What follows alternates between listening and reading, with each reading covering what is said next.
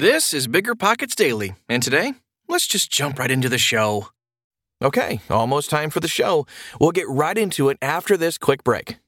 Managing your finances used to be a pain. It was either useless apps or overcomplicated spreadsheets. Ugh. But now, with Monarch Money, managing your money is easier than ever. Monarch is the top-rated all-in-one personal finance app. It gives you a comprehensive view of all your accounts, investments, transactions, and more. Create custom budgets, track progress toward financial goals, and collaborate with your partner. And now, get an extended thirty-day free trial when you go to monarchmoney.com slash bigger. Unlike other personal finance apps, Monarch's simple, intuitive design makes it easy to set up, customize, and use. You can even collaborate with your partner, family, or financial advisor at no extra cost to get a joint view of all your finances. Customize your dashboard, notifications, and budgets with the tap. After trying out Monarch for myself, I understand why it's the top-rated personal finance app. And right now, listeners of this show right here will get an extended thirty-day free trial when you go to monarchmoney.com slash bigger. That's M-O-N-A-R-C-H-M-O-N-E-Y dot com slash bigger for your extended thirty-day free trial. The dream of owning a vacation home can be daunting, from finding the best guests, to the maintenance, to organizing the cleaners after every guest day. With Vacasa, they make that dream into a reality. As a full-service vacation home management company with vacation homes in key destinations across the U S, they know a thing about how to make owning a vacation home easy and profitable. On top of proactive property maintenance visits by professional local teams, a hospitality-driven booking platform, and around-the-clock support, Vacasa earns homeowners an average of twenty percent more revenue from their vacation homes. Vacasa is always thinking of ways to simplify the vacation home owning experience by putting your home to work for you. If you're looking to make more from your vacation home, work with the reliable property manager, and finally have peace of mind, partner with Vacasa at vacasa.com slash biggerpockets. That's vacasa.com slash biggerpockets. This show is sponsored by Airbnb. Did you know that a long time ago, before I ever started my real estate business, I turned one of my first primary residences into an Airbnb? And that's the extra income that I needed from Airbnb that gave me the confidence to go out and work for myself and eventually quit my nine to five job. And now I have dozens of Airbnbs all over the country. I've even partnered up with the old David Green on a recent property in Scottsdale to take our portfolio to the next level. And of course, we host it on Airbnb. But you don't need to be a full-time real estate investor to start on Airbnb. As a matter of fact, I was self-managing ten properties while working my nine to five job, so I know anybody can do it. Think about it this way. You're looking for extra income and going on a vacation. Wouldn't it be great to rent out your space and let your property pay for itself while you're gone? I did this one time. I pitched my wife and my roommate, because we were house hacking, on the idea of renting out our home, and it paid for all of our expenses on a trip to Mexico City. So go and give it a try. It might just change your life, just like it did mine. And I really do mean that. Your home might be worth more than you think. Find out how much at airbnb.com slash host. Think like the Greeks. Build your investing philosophy with Stoicism by Andrew Syrios. The more we value things outside our control, the less control we have. Marcus Aurelius, Meditations. Great quote, huh?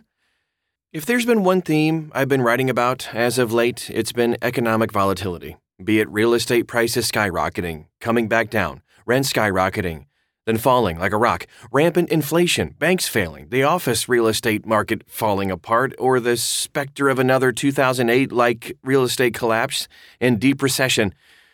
And they all have corresponding podcasts as well. Volatility has been the name of the game since at least the beginning of the pandemic. Indeed, most economists have been predicting a recession for some time in twenty twenty-three, while consumer confidence is significantly below where it was in early twenty twenty-two.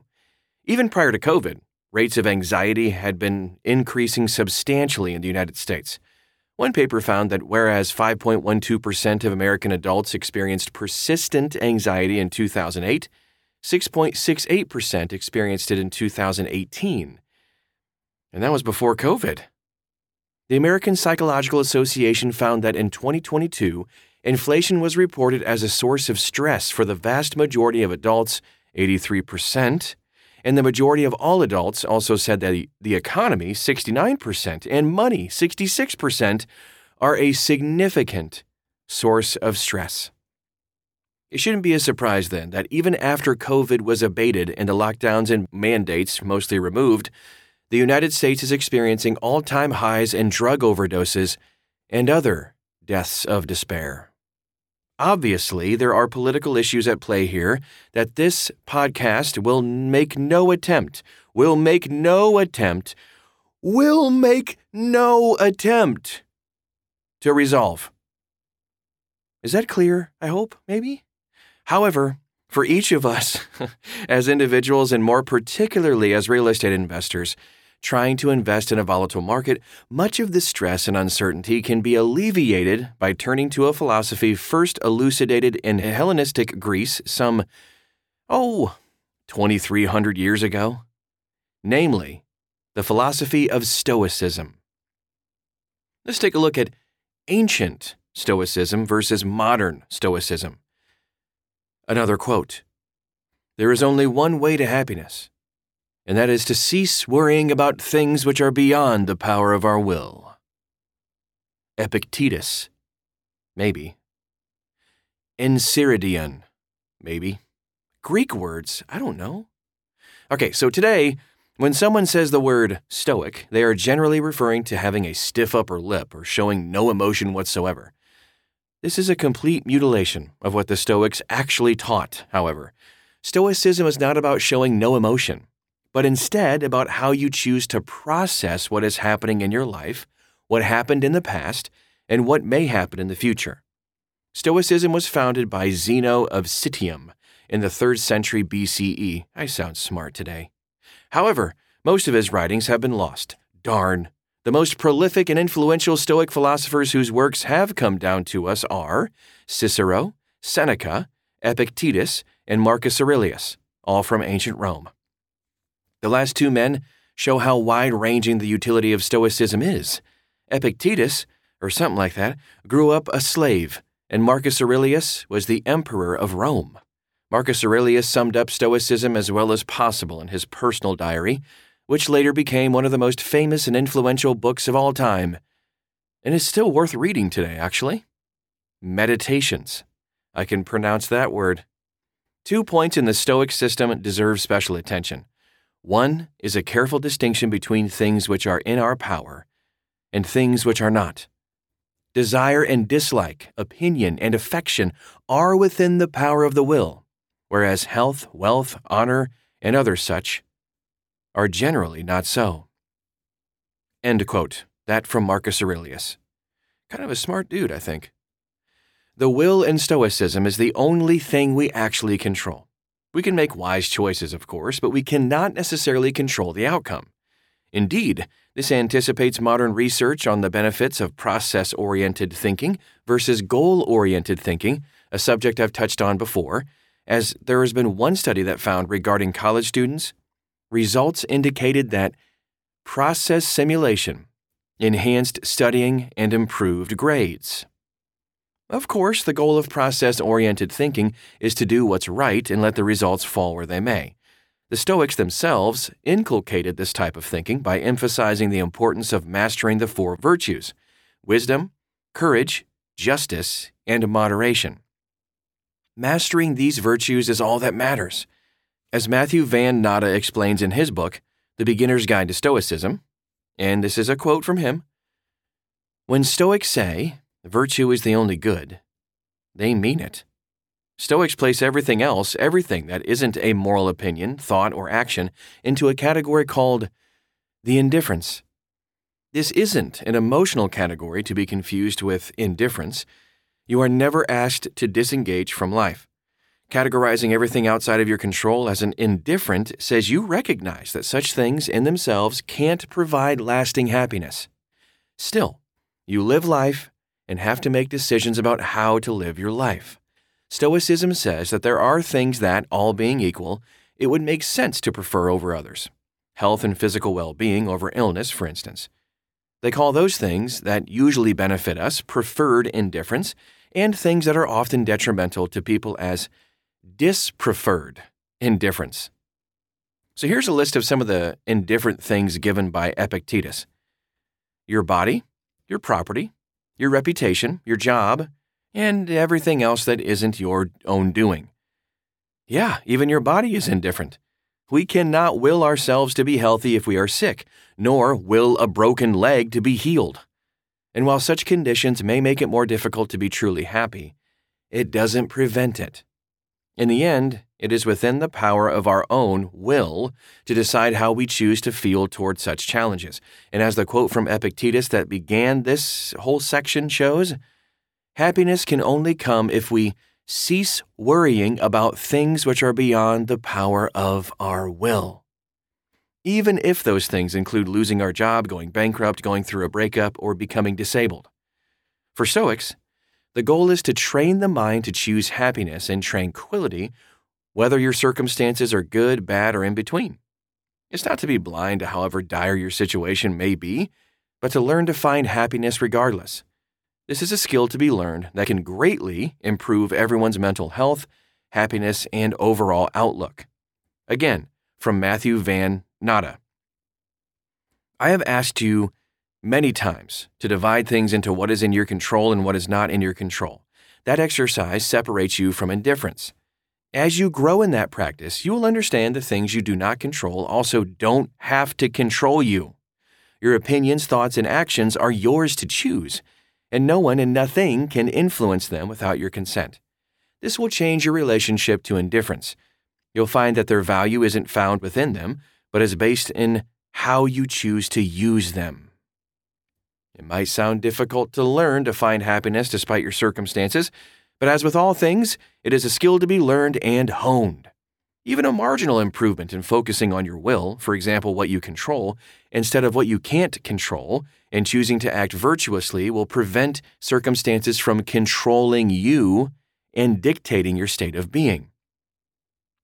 For an extreme example of this, take Diogenes, a contemporary of Zeno and the founder of the Cynic school of philosophy. Ancient Cynics had as much to do with the modern word cynic as ancient Stoics with the word Stoic. Instead, the Cynics practiced a more extreme and rather flamboyant version of Stoicism by foregoing virtually all material comforts to prove happiness came from the will alone. This was a point Diogenes made rather succinctly by sleeping in a large clay jar each night in Athens. Compared to that, who could complain? Indeed, we should remember that when we compare our lives to just about everyone who's lived before us in human history, probably just about everybody listening to this podcast falls within the top one percent in terms of freedom, wealth, and the benefits of modern technology. Yet, despite the wealth of our modern age, the rates of depression and even suicides are on the rise. Certainly, wealth and technology are not enough to create human flourishing. Inner versus outer locus of control. Well-being is attained little by little, and nevertheless is no little thing itself. Zeno of Citium. Even for those who haven't read the Stoics, this concept may sound familiar. More modern thinkers such as Viktor Frankl noted in his classic Man's Search for Meaning that between stimulus and response there is a space. In that space is our power to choose our response. In our response lies our growth and our freedom. This concept was picked up by Stephen Covey and made famous in his book, The Seven Habits of Highly Effective People. In that book, Covey discussed the importance of staying within your circle of influence and less so with our circle of concern, where we have no real influence. Indeed, it shouldn't be surprising that Covey himself noted modern success literature was superficial. In the past, it had focused on a character ethic that showed there were basic principles of effective living and that people can only experience true success and enduring happiness as they learn and integrate the principles into their basic character. But in more recent times, and I quote, the basic view of success shifted from the character ethic to what we might call a personality ethic. Success became more a function of personality, of public image, of attitudes and behaviors, skills and techniques that lubricate the process of human interaction. End quote. Fortunately, recently there has been a shift back in the other direction to see one's character as centermost, Studies have found that those with an inner locus of control versus an outer locus who believe they are responsible for their life's outcomes instead of, say, luck, fate, or the man holding you down, et cetera, are happier, healthier, and wealthier. The Stoics take that concept one step further by removing the importance of outcomes entirely. Modern research has also shown the importance of being present and not focusing too much on the past or future, both of which are indifference to the Stoics. Studies have shown that focusing too much on the past has negative psychological consequences. As Marcus Aurelius said, "Give yourself a gift, the present moment." May I also add a quote from Master Oogway? "Yesterday is history. Tomorrow is a mystery. But today is a gift. That is why it is called the present." Huh? Kung Fu Panda, anybody? Okay, back to the thing. All of this ancient wisdom has been integrated into cognitive behavior therapy, which quite literally was inspired by the ancient Stoics and has become the gold standard of psychotherapy. Applying Stoicism to real estate investing, we come full circle. Here's a quote by Seneca, Letters from a Stoic. "We suffer more often in imagination than in reality." Mm. Real estate investing, like all investing, is fraught with risk. Risk inspires fear in even the most stalwart among us. Furthermore, many investors, particularly new investors, struggle mightily with paralysis by analysis, and almost all of us live with many regrets, both personally and professionally. In real estate, you will always eventually buy a deal you shouldn't have or screw up in some way, shape, or form. You will lose money and perhaps a lot of it. Regrets, analysis paralysis, and fear in general are all indifference, though. When you make peace with the fact that you cannot know the future and cannot know if a deal will go poorly or if the market will crash, anxiety and fear fade away. When you accept that you can choose how you will respond to such events if they come to pass, then you can choose to be happy and act virtuously, even if your fears become a reality. Such fears take a back seat in your mind. Yeah, it takes practice, and no one will ever master it completely, other than perhaps Diogenes and his jar. But every step closer make life all the more pleasant, and you all the more courageous. We moderns don't do ourselves any favors by ignoring the wisdom of the ancients, and there's no better place to start in regard to such wisdom than by studying the Stoics and integrating their philosophy into our lives. If you want to know more about it, there are several books worth reading, and you can find the list inside this article at bigger pockets dot com. All right, another Thursday episode done and dusted. If you're getting something out of this, please let us know. The best way to do that is to leave an honest rating and review on Apple Podcasts. That helps us improve the show, and five-star ratings help us climb the charts and reach more people with this valuable information. Thanks for doing that. And I'll see you tomorrow right here in the same place.